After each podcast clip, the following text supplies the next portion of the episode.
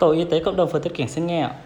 Alo, em chào anh ạ. À em ơi, anh Dạ vâng. có một trường hợp ờ, vợ của anh á, bị bệnh á em. Những ngày này, Bùi Cao Thắng, sinh viên trường Đại học Y Dược Thái Bình, tham gia tình nguyện tại tổ y tế cộng đồng Dạ vâng, phường ờ, phường Tân Kiểng, quận của 7, anh được thành phố? Hồ Chí Minh, được giao nhiệm vụ tiếp nhận những cuộc gọi tư vấn sức khỏe cho Dạ người vâng, dân, ờ, sàng lọc bệnh nhân biểu hiện ho sốt, nhiễm COVID-19.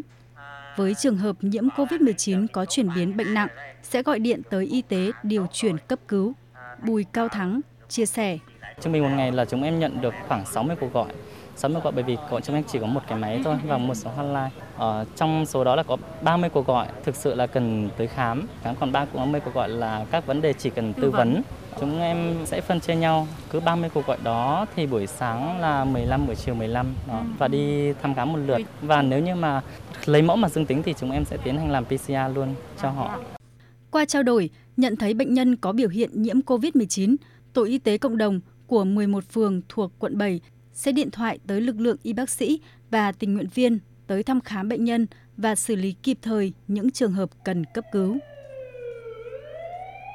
Trong thời tiết nắng nóng của mùa hè, mang trên mình bộ đồ bảo hộ y tế hơn 10 giờ đồng hồ mỗi ngày, nhưng bác sĩ Phạm Thị Phú, Bệnh viện Nhân dân 115, công tác trực chiến tại quận 7 luôn trong tâm thế sẵn sàng tới nhà người bệnh thăm khám, cấp cứu cho bệnh nhân COVID-19 trở nặng. Trong 10 ngày qua, bác sĩ Phú đã thăm khám, cấp cứu 127 trường hợp nhiễm COVID-19, trong đó chuyển viện 27 trường hợp bệnh nhân nặng kịp thời tới Bệnh viện Giã Chiến quận 7. có hai đội hỗ trợ nhau trường hợp mà hai đội song song với nhau thì vẫn cứ phục vụ cho nhân dân. Ừm, nếu mà có trường hợp nặng thì à, bọn em sẽ à, cho xe cử xe đến liền luôn. Sẽ liên hệ với bệnh viện đó gần nhất. Bọn em chở vô. Bọn em cũng động viên nhau động viên với bạn dạ đúng rồi động viên nhau rồi sáng thì cho mấy bạn dậy tập thể thao để lấy à, có chút sức khỏe. Cũng có chút thời gian để buổi sáng trong vòng một tiếng hai tiếng gì đó.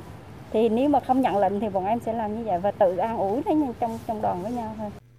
Cùng với đội ngũ y bác sĩ, các sinh viên ngành y như Nguyễn Thái Sơn, sinh viên y khoa trường Đại học Phạm Ngọc Thạch, sau khi được tập huấn về đánh giá sức khỏe người bệnh, điều trị F0 triệu chứng nhẹ tại nhà, lấy mẫu xét nghiệm và cấp cứu cho bệnh nhân nặng, đã tình nguyện trên những chiếc xe cấp cứu tới thăm khám cho người dân. trên xe của tụi em sẽ có có là máy FPO2 với cả bình oxy. Thì trường hợp bệnh nhân khi mà mình đo FPO2 nó quá thấp thì mình có hỗ trợ máy máy oxy lúc đó là cấp cứu trực trực tiếp tại chỗ cho bệnh nhân luôn. Mình là sinh viên rồi về y khoa. Thì tụi em phải càng nỗ lực quyết tâm để cùng hỗ trợ cho các y, nhân viên y tế y bác sĩ ở đây để cùng nhau hỗ trợ chống dịch có thể có khó khăn nhưng mà nếu mà so khó khăn của tụi em với tất cả mọi người y bác sĩ thì nó chỉ một phần nào thôi nhưng mà tụi em hy vọng là những cái cố gắng giúp đỡ phục vụ cho cộng đồng sẽ nhanh chóng giúp cho cơn đại dịch này mau được kết thúc nhanh chóng Tình trạng quá tải của các tầng điều trị tại thành phố Hồ Chí Minh khiến nhiều bệnh nhân COVID-19 trở nặng, chậm được tiếp nhận cấp cứu, khiến tập thể lãnh đạo quận 7 chăn trở và đã quyết định chuyển đổi khu thu dung F0 không triệu chứng thành bệnh viện giã chiến chuyên điều trị cấp cứu cho các trường hợp dấu hiệu nặng trên địa bàn.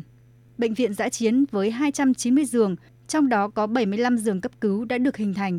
Bác sĩ Nguyễn Thế Vũ, Phó Giám đốc Bệnh viện quận 7 cho biết, với mong muốn cứu chữa được càng nhiều người bệnh COVID-19 càng tốt, càng ít phải chuyển tuyến càng mừng.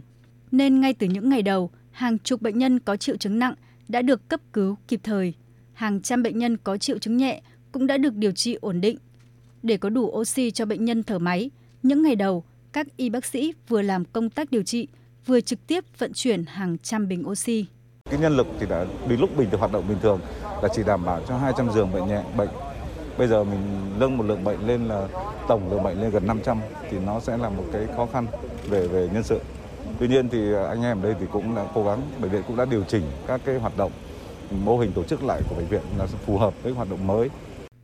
Với tinh thần đoàn kết, hết lòng vì bệnh nhân, Bệnh viện Giã chiến quận 7, thành phố Hồ Chí Minh đã tiếp nhận và điều trị kịp thời các bệnh nhân có triệu chứng trở nặng, góp phần giảm tải cho tầng 4 và tầng 5 điều trị bệnh nhân COVID-19.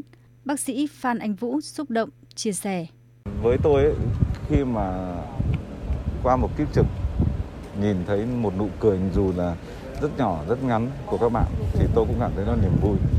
Bởi vì các bạn mặc dù qua một cuộc kiếp chờ một cái đêm trực vất vả hay một cái ngày chỉ 24 giờ các bạn vẫn còn một cái niềm tin trong cái, cái, ngày mai. Cái nụ cười đó thể hiện một sự niềm tin. Những nụ cười của người bệnh là nguồn cổ vũ động viên để các y bác sĩ nơi đây nỗ lực, sáng tạo hơn nữa trong tổ chức lại quy trình điều trị bệnh nhân COVID-19.